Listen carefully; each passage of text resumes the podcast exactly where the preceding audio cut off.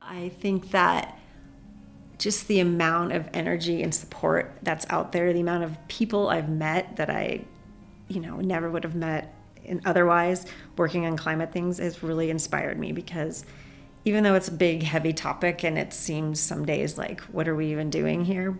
Um, people just have great um, resiliency and great ideas and you know there's always a way that we can sort of think about how to look at it differently and i've just been really excited about that Hello there. Thank you so much for joining us on the Voices of Greater Yellowstone, where we share the stories and science of the Greater Yellowstone ecosystem.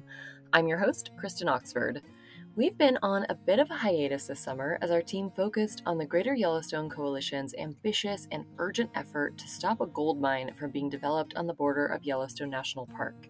If you'd like to learn more about that, go check out episode 15 of this podcast. As that campaign nears its close, we're so grateful to be back in podcast land and exploring more exciting Greater Yellowstone stories with you. We know Greater Yellowstone is a remarkable ecosystem, it's also an increasingly vulnerable ecosystem. The impacts of climate change on this landscape can be felt far and wide and are showing up in some surprising ways.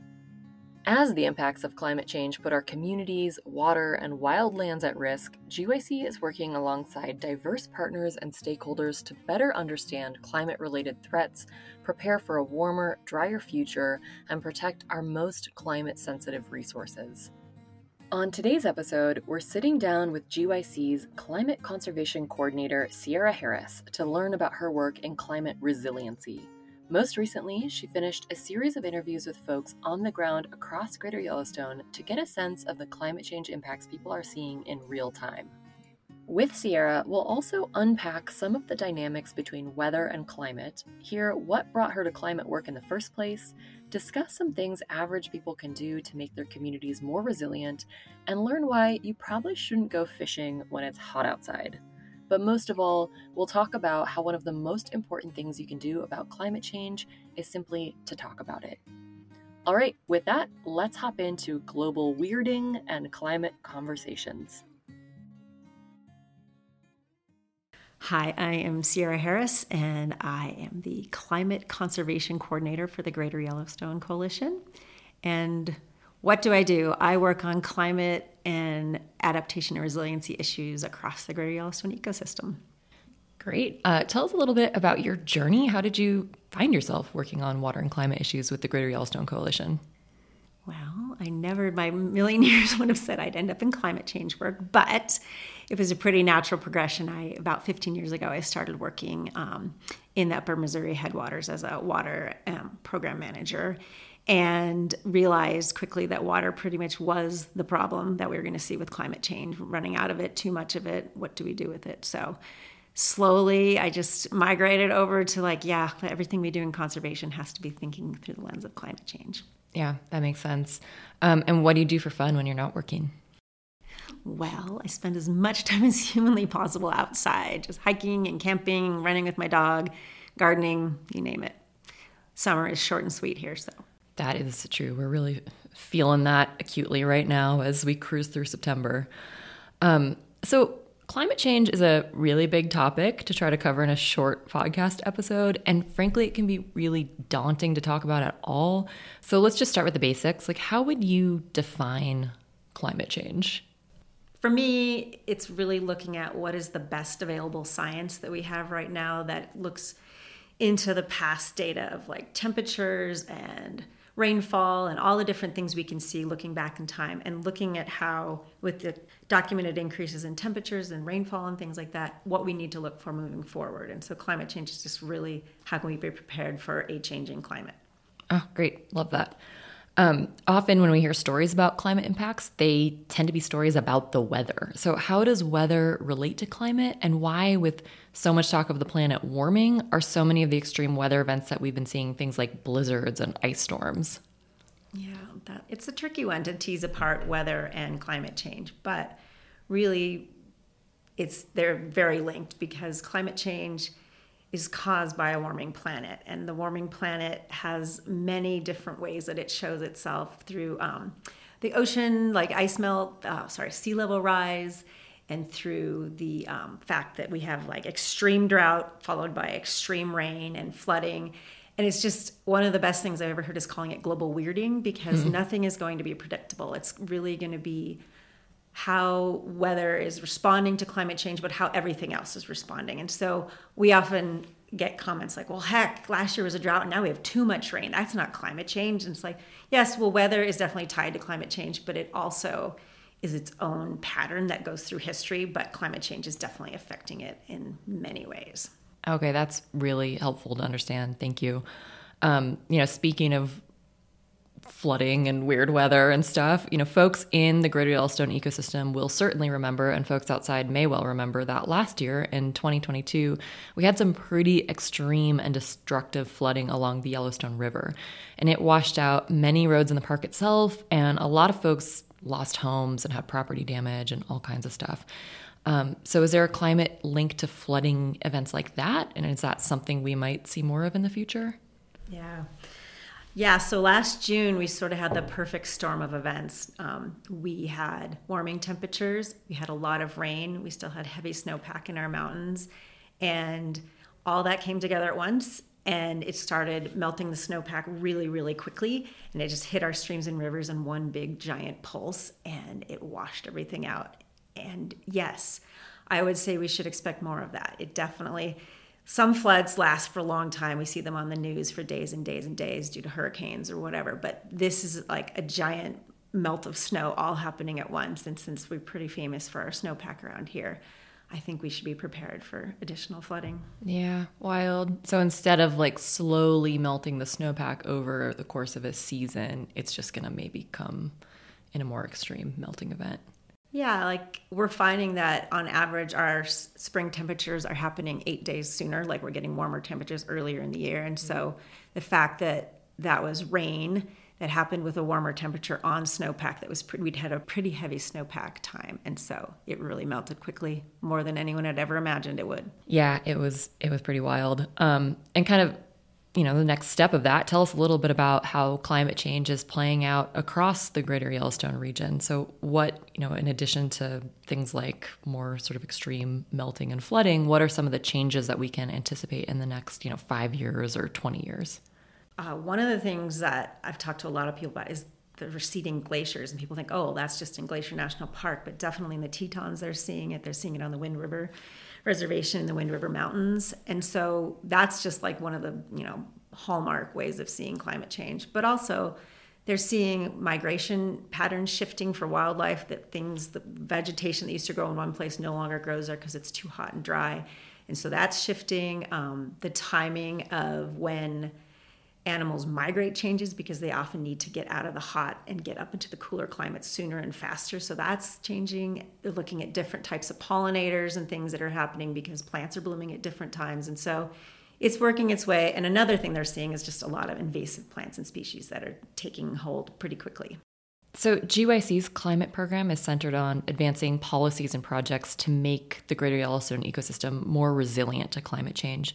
Can you tell us a little bit about some of those projects? Yeah, we do a lot of fun projects.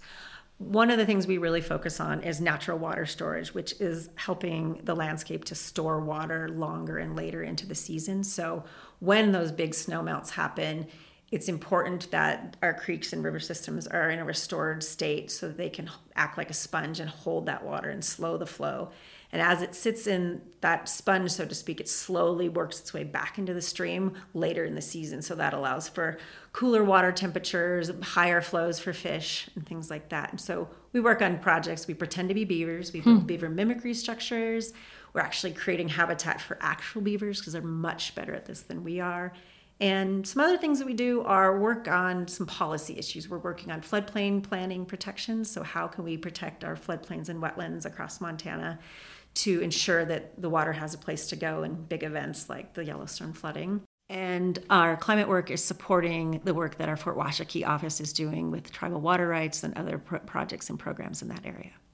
So, when we're talking about work to address climate change, and you and I have already both done this. Uh, we use the word resilience or resiliency a lot. So, what does that mean? And why aren't we talking about climate change reversal or prevention instead of just resiliency?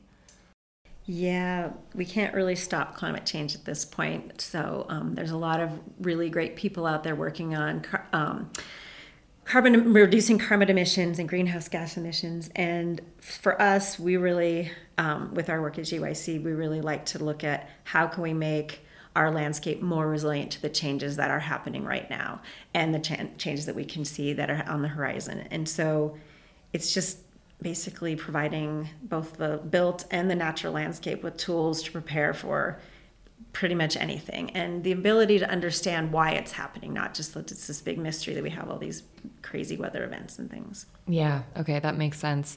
Um, and sort of as part of that work you know you recently conducted a number of interviews with people across the ecosystem asking them you know how climate change is showing up in their daily lives and their work how did that project come about as a component of your work?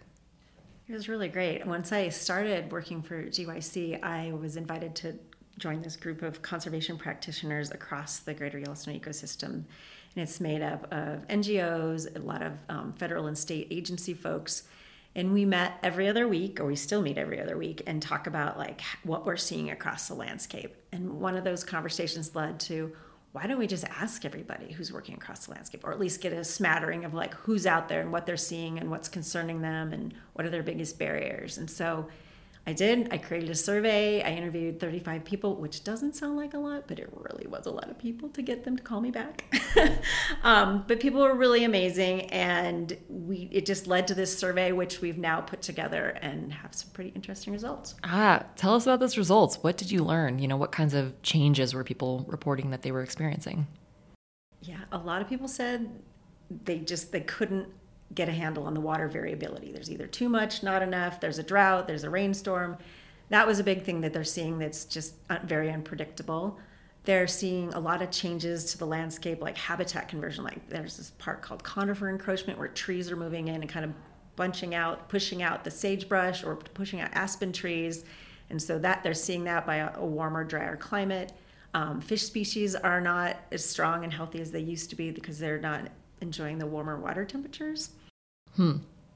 Um, so pretty variable impacts. Um, I guess what I should have asked is, can you tell us a little bit about the kinds of people that you were interviewing? Like, are these farmers, ranchers, recreationists? You know, who who were you actually talking to? So the Greater Yellowstone Climate Assessment did a really great job of interviewing. They did voices of the Greater Yellowstone, so they interviewed a lot of different types of people, stakeholders that are working, and this was more specific to federal and state and tribal people that are working in the natural resource conservation field who are out on the ground every day. And um, it was just better to sort of get that handle on what practitioners are seeing in the field. Okay, got it. That makes that makes a lot of sense. So you mentioned water variability, but what are some of the other concerns that people were expressing when it comes to these changes? An increase in wildfires, an increase in the number of weeds that come in that then burn, you know, dry up really quickly at the end of the summer and it cause flash fuels for wildfires. There's just a whole lot of things that we didn't even know would be linked to climate change, and especially this invasive weed issue. It's become pretty apparent across um, the GYE that people are really worried, especially about cheatgrass. Mm. So, did anything that you learned over the course of these conversations surprise you? I learned that one of the invasive species that's really a big problem are feral horses. The Wind River Reservation has many, oh, thousands of feral horses that are really um, hammering the landscape and causing erosion issues and lack of vegetation for um, some of the other animals, elk and deer, that need to eat that food. So I was I had no idea feral horses were such a big issue. Interesting. And so is that um, is that issue kind of brought about by changes in vegetation? Yeah, they are, I mean, just think if you had wild horse herds running around and they just sort of eat up all the vegetation and there's not enough for the ungulates that live in that area and it's their home. And so it's uh, been a real problem. Yeah, that's wild. I never would have never would have guessed that either. So with all these changes on the landscape and it sounds like probably more to come, you know, what are some of the barriers that people are finding that are preventing them from being able to adapt or adequately prepare? Think the number one thing when I talk to people was capacity. Everyone is very busy with their, I don't want to say day job, but their regular work that they've been assigned to do. And then when they're asked to put sort of a climate hat on as well and think about how their work and their projects is going to be affected by climate change in the future, it's kind of a stressful topic for them because they want to do what's right, but they also know that they're very busy and they want to do the best that they can in their regular jobs. And so it's helping people to learn to sort of blend it all together that climate, the work they're doing is already climate work and just to sort of change their frame of reference. Oh, that makes sense. So sort of just integrating, um, integrating those pieces a little bit more. Yeah, got it. So, you know, in thinking about doing interviews and maybe this was a little different because you were primarily working with like agency folks and other representatives you know we live in a pretty dynamic region with a wide range of opinions and perspectives did you chat with anyone still resistant to the idea that the climate is changing or perhaps feels like it's just something they don't need to worry about not specifically in these interviews, but I've had conversations with people um, over the past couple years, and it's usually that isn't this just weather? Isn't the weather just changing? Aren't you know? I've been a rancher or I've been a farmer for years, and my grandfather said, you know, you know, we used to get rain like this, and then we had this massive drought, and now it's raining again. So it's just gonna, it's gonna, you know, not fix itself, but it's just a cycle that'll work through, and that's the biggest um, sort of pushback I get is like this is what's to be expected because it's always been this way. Yeah. Do you think there's any amount of that that is related to sort of the phenomenon of shifting baselines?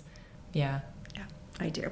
Yeah. Which is just basically that, you know, what what conditions we live in, we assume are normal and we can't cast ourselves back into the past to understand, you know, how things were before. So yeah, very interesting in lots of aspects of conservation work. So now that this particular set of interviews is over, what's next for you? Like what lies ahead for GYC's climate work in the immediate future? Well, I really hope to gather all the information we got from these interviews and put it into maybe a story map or some sort of report that's really easy to understand. Like these are the things that are happening in the landscape, these are the places that we need help and support from our communities. And what I really hope is that we get the message out to a, a, a, wide audience. It shouldn't just be conservation practitioners. It shouldn't just be the staff that works at GYC. It should really just be everybody who's working out there and across the greater Yellowstone ecosystem in some natural resource capacity and allowing them to ask questions. So, you know, come to different meetings, support them with a slideshow if they want to give it to their staff, support them with one pagers so that not everybody has to read giant documents. So, just what is it? So I'm working with a small group of people right now and asking them what would be the way that you'd like to share it with your team or what were the, what's how what have you seen that's been successful in the past with sharing this type of information without overwhelming people mm-hmm. and one of the things we're also working on is, was that um, infrastructure bill that came through it came with a lot of climate money and so we're trying to help the different um, groups and agencies that are out there that need to figure out how to get that money on the ground. And they would really like help with coming up with projects and coming up with partnerships and ways that we can sort of share the load of that bulk of money because it's a five year chunk of money and it's a lot of great money to do great work. And so we just need to get ourselves out there. And so GYC is definitely diving in deep into that work and it's been a lot of fun. Yeah, that's that's great. You know, you said something kind of key in there, which is that, you know, talking about sharing about climate change impacts without overwhelming people you know how do you do that like this is such a a big unwieldy existential topic? You know how do you talk about climate change in a way that doesn't just immediately inspire nothing but overwhelm and doom and gloom? I practice this with my family quite a lot. I think the best thing is to meet people where they're at. And so if you don't immediately start hitting them with facts and data and this sort of doom and gloom, like, oh, everything's going to be terrible, and you just meet them where they're at in terms of like, do you like to fish? Oh, cool. Well, let's talk about fish and the warming waters and hoot owl restrictions that we have here in Montana, which restricts the times of day you can fish. Um, we talk about do you ski? Yeah, I love to ski. Oh, cool. Well, you know, we're kind of losing our snowpack in the mountains. And so Montana may be one of the last best places to ski because where we are in elevation. So what that means for people wanting to move here and ski, you know, in the winter because it's not available in other parts of the United States. I talk about um, do you like to garden? Pollinators are awesome. They help us with keeping plants blooming across the landscape that we need that are vital for different food sources for animals. So it's really just kind of talking to someone and asking them what they're interested in and then just sort of talking weaving climate change in there a lot of times i talk about the weather and how it just seems really crazy and oh gosh climate change is doing this to impact warming climates and things like that. So it's i just try not to be too overwhelming. Yeah. No that makes a lot of sense. And all those examples you just gave are, are great examples of the ways that you know, a changing climate is very real and very tangible and very impactful for folks, you know, living in this region in particular. You mentioned the hoot owl restrictions with fishing, which I think actually is a really interesting component of this. So tell us why it would be important to restrict um, fishing to certain parts of the day sometimes. Yeah, so um, fishing in Montana, as you know, is a very big deal. Like actually, it is across the entire greater Yellowstone ecosystem. But specifically here um, in the Big Hole and other parts of Montana, what we've been seeing is there's parts of the year when the flow in the stream, in the Big Hole River exactly, is very low. It warms up, it stresses the fish out. So if you do what we call it hoot owl, because you shouldn't be fishing in the later afternoon owl, t- owl times. I think that's what they call it. I'm not entirely sure how they got the name hoot owl, but it's better to fish first thing in the morning. And when the fish are not stressed, it's cooler, and then usually it's around 2 p.m. is when they'd stop it. And also, they restrict the number of people that can be in an area, especially sections of different rivers, because too many people fishing all at once, even if it is a cooler time of day, is stressful on their fish populations. Yeah, why does warm water stress fish? Because I got to say, if I'm choosing to jump in a river, I prefer it to be quite warm. Well, um, warmer water has less oxygen and fish need that to survive. And it also causes algal blooms and different things like that which are not healthy for the um, riparian ecosystem. Great. So basically the fish are in there just warm sluggish and short of breath and it's not doing them any favors for us to go ahead and yank them out and give them a particularly stressful experience. So we're just trying to be uh, a little judicious with how we do that. So that those are the hoot owl restrictions. So yeah thanks for explaining that Sierra, what do you wish more people knew or accepted about climate change, either in our region or just more broadly? Yeah, for me, it's just really having that conversation about climate change and understanding that it is not a problem that just academics or conservation groups are going to be able to solve all alone. It's going to take all of us working together. And it shouldn't be, you know, you have to invest millions of dollars or buy really expensive new appliances and things. We can just have the conversation, talk to your neighbors or colleagues about what they're seeing, and go from there. Yeah, that makes a lot of sense. And, you know, it makes me think about this sort of conundrum we have uh, where, you know, we know that m- most of the ways to address climate change are kind of out of the average person's control and really reside a little bit more with our leadership and large corporations who are having kind of outsized climate impacts. And so you know are the ones that then could have an outsized um, impact on helping solve this challenge. But even so um, you know what are some things that individuals like our listeners could do to help make their their own region a little more resilient to climate change? Or just i guess how to use a bit of the cliche term you know how can they make a difference yeah, there's a lot of really great things. I mean, one thing is just really just talking about climate change and just having it be a normal conversation you have with your neighbor or whomever. Um, when you do that, you can also start looking into what activities are happening in your community. I'm always amazed at how many groups work on different parts of climate change. I recently att- attended the Montana Climate Summit, and there was just a wide variety of people there working on different issues, and there's just lots of ways to get people involved. And so just join a group, listen to a podcast, go out to, you know, a rally about anything, and try to figure out what you can do or what's within your comfort zone of doing, whether it's you know conserving water or it's planting a pollinator garden or recycling you know everybody should do their part but they should just talk about what they're doing and how they're playing a part because it doesn't need to be all on the shoulders of academics and scientists and policymakers. Yeah, it's like we need to normalize and kind of de wonkify the topic. You mentioned earlier in our conversation that you never thought you'd end up working in climate change. Um, can you dig into that a little bit more for us? Absolutely. I started out wanting to um, study wolves in Yellowstone. That was like my dream. And I realized pretty much everyone wants to study wolves in Yellowstone. So I had an opportunity to um, go to Australia when I was in college and study tropical fruit bats. And when I was there, this was a long time ago, there was issues with climate change already. They were cutting down parts of the rainforest, and there was this massive tick epidemic that was killing these flying fruit fox bats. And it was related to the fact that it was a hotter, dry environment, and these ticks excelled in that environment. And so that was the first time I had a reality like, oh wow, look at climate change affecting rainforests and things like people just think climate change is everything's drying up and hot like a desert. And so that sort of got me interested.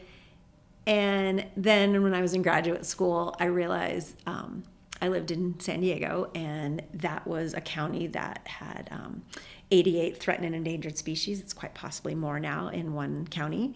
And we have 17 in the entire state of Montana. So it's quite a difference. And I realized that I felt pretty hopeless and I really wanted to find a way that I could give back. So I moved back to the greater Yellowstone ecosystem where I still felt like I could get a handle on conservation and water and wildlife issues.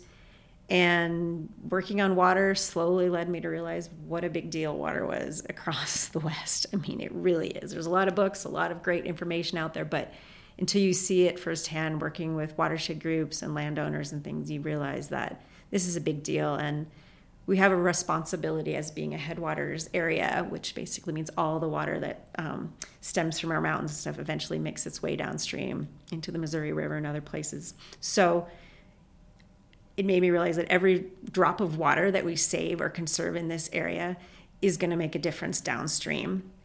And then it sort of just led to, well, I can't just think about water. There's an entire ecosystem out there. And so I got excited about climate change and decided that, yeah, this is a place I can make a difference and I enjoy it. And I've met a lot of really amazing, interesting people along the way. Wow, yeah, that's quite a journey from wolves to fruit bats to ticks to a biodiversity crisis in Southern California, back to the greater Yellowstone. Um, are you seeing more positions out there, like more jobs with the word climate in the title? Because yours says climate right in the title. Um, is that something that you're noticing more of? It is actually. I was um, amazed at once I um, accepted this position how many other places had it, and it wasn't just like community organizers that were going out and trying to get people to help with climate bills and things. It was a lot of like, we're going to write a climate adaptation plan. And we need a climate adaptation organizer. We need um, students to be able to work underneath this climate person at a school or a university. And so it's really become sort of an over an umbrella position for a lot of different agencies where they wrap all their other work sort of under this climate lens and it makes me happy to see that it's spreading out there. And there's a lot of great jobs that have come about. And you can really work anywhere big city little cities here out in the great west. So. Yeah no that makes a lot of sense. It's like pretty universal at this point. Sierra climate change um, can be a tough issue to work on. We've already touched on that a bit. What keeps you hopeful? Well, two things really. I think that just the amount of energy and support that's out there, the amount of people I've met that I, you know, never would have met in otherwise working on climate things has really inspired me because even though it's a big, heavy topic and it seems some days like, what are we even doing here? Um, people just have great um, resiliency and great ideas and you know, there's always a way that we can sort of think about how to look at it differently. And I've just been really excited about that. And then the second part is, I mean, just as cliche as it sounds, just getting out there in the landscape, being able to hike and camp and watch um, birds and pick flowers. Actually, no picking flowers, just observing flowers, only photos. And I just, yeah, just getting the out there and the ability to just really be a part of the landscape. Yeah. Thanks for sharing that. Okay, we have quite the range of listener questions for you now. So we're going to start with a kind of local one. Um, Stephen from Montana asks I noticed that the fire season here in Montana was not as bad compared to previous years. Why are some summers really bad and other years not so much? Is that related to climate change? Yes, it is. There are a lot of factors um, out there that affect the wildfire season here in the greater Yellowstone ecosystem. Especially areas that uh, have had many years of drought in a row, or they've had pine bark beetle invasions and different things like that. Those are perfect, um, I guess you could say, ingredients for a, a pretty crazy wildfire season. Somehow this summer we've had a really wet summer, and despite the fact that we had a lot of early rain and later midsummer rain, and now late summer, early fall rain, it hasn't really dried out and we've been pretty fortunate and the temperatures have only hit you know hot areas briefly so we're lucky this year. Next year could be completely different. We could have low snowpack. We could have times when we don't get any snow for like many, many months in a row, or it gets really hot, like in January, that happens a lot. So all those things sort of build into the next fire season. And we're seeing all those crazy fires in Canada right now. those lasted from over the winter and they just continued on and blew up again once it got hot and dry because they didn't get enough moisture. So climate change is creating a warmer, drier environment. It's also creating um, growing seasons that are different and not what they used to be. So it's pretty real that wildfires will be increasing and they will not be predictable. Mm, wild. Okay, well, thanks for that explanation. Um, next up, we have Emily from Colorado who asks How does climate change affect wildlife like grizzly bears and wolves? That's a great question because we often think about you know water and fish and things like that but when you think about the animals that live out on the landscape um, especially predators it's important to think about how their food habits and their food availability is going to be changing because as elk and deer and things move across the landscape to get places where there's more vegetation to eat it changes their migration route which then will cause the grizzly bears and wolves to change their routes and then, you know, if you remember from a previous podcast, we talked about um, white bark pine, and that is a really important food source for bears in the fall, and they need that before they go into hibernation. And so, and our white bark pine tree species are at elevations that are really high, and those areas are getting hotter and drier, which is causing that tree species to die off. And that food source for bears is not available or not available in the quantity that's needed. So that sort of pushes those animals into other places and sometimes it might get them in trouble. They may end up in a garbage can in someone's neighborhood or they may end up eating dog food. So it's really important that we try to keep food sources available in their natural areas for bears and wolves. Mm, that makes a lot of sense. Um, next question. So olivia from utah wants to know what's the deal with cheatgrass yeah, that is a great thing. I mean, I have learned a lot about cheatgrass. Um, just working on this those interviews it is a really pervasive weed. It creates a monoculture. It doesn't allow native plants to grow in. And a lot of um, people that i spoke with were really concerned if there's catastrophic wildfires in an area and it just torches all the vegetation that's in there that the first thing that might come back in there if they already have patches of cheatgrass in areas would be cheatgrass and it would change the landscape as we know it completely. And those food sources would be gone and it would really be sort of a huge issue to deal with. And one of the things about cheatgrass is it's I don't want to say smart, but it's really good at changing how it adapts to the environment. And they're really, scientists and other people are really having a challenging time finding herbicides that can tackle it at the level it needs to be tackled because it's ever changing. And so that piece is going on, but also preventing the cheatgrass from moving into areas, educating people what cheatgrass looks like. There's a lot of um, invasive grass grants out there to sort of monitor what's happening out there and what kind of herbicides need to be applied. And it's just a body of science that I didn't even know was a thing. And so I have learned a lot about cheatgrass, and I know cheatgrass sort of represents a lot of invasive species, but that's the one that's at the forefront. Mm, got it. Oof. Okay, last listener question. Laura from Ohio asks Do you have any advice on how to convince someone that climate change is real and done by people? Yeah, this is a tricky task.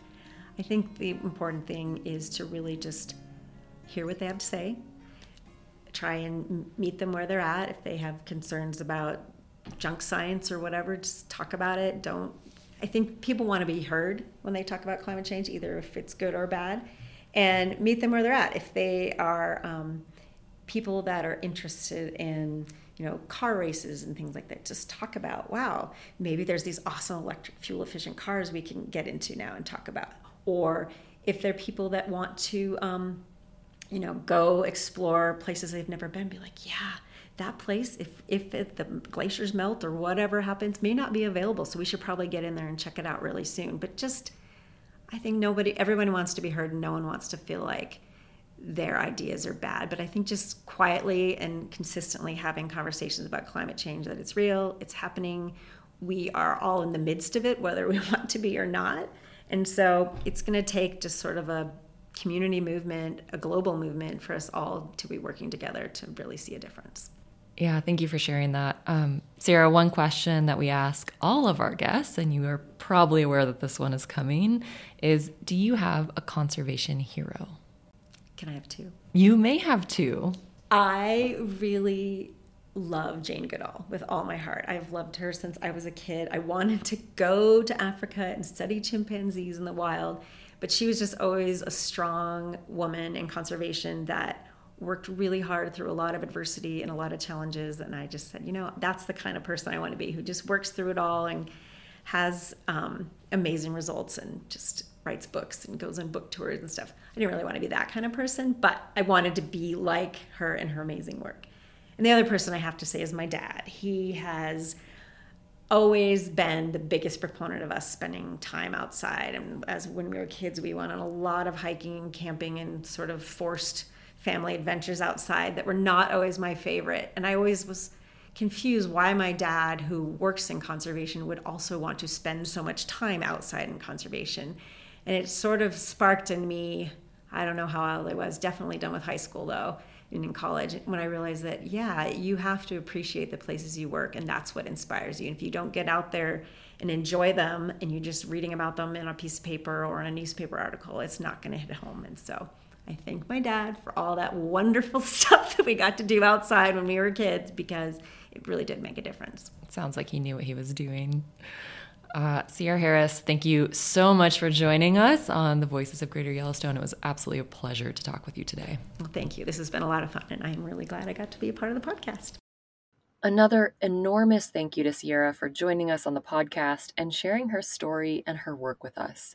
Sierra, we're so grateful you're out there making Greater Yellowstone a more climate resilient ecosystem.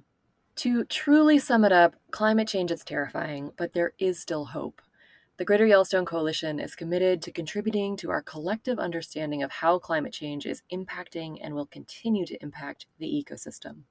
And because we know that climate solutions will only be durable and sustainable if they incorporate the knowledge and experience of diverse communities within Greater Yellowstone, we are hard at work alongside our partners building a base of scientific and community based information and preparing to tackle the weirdness together.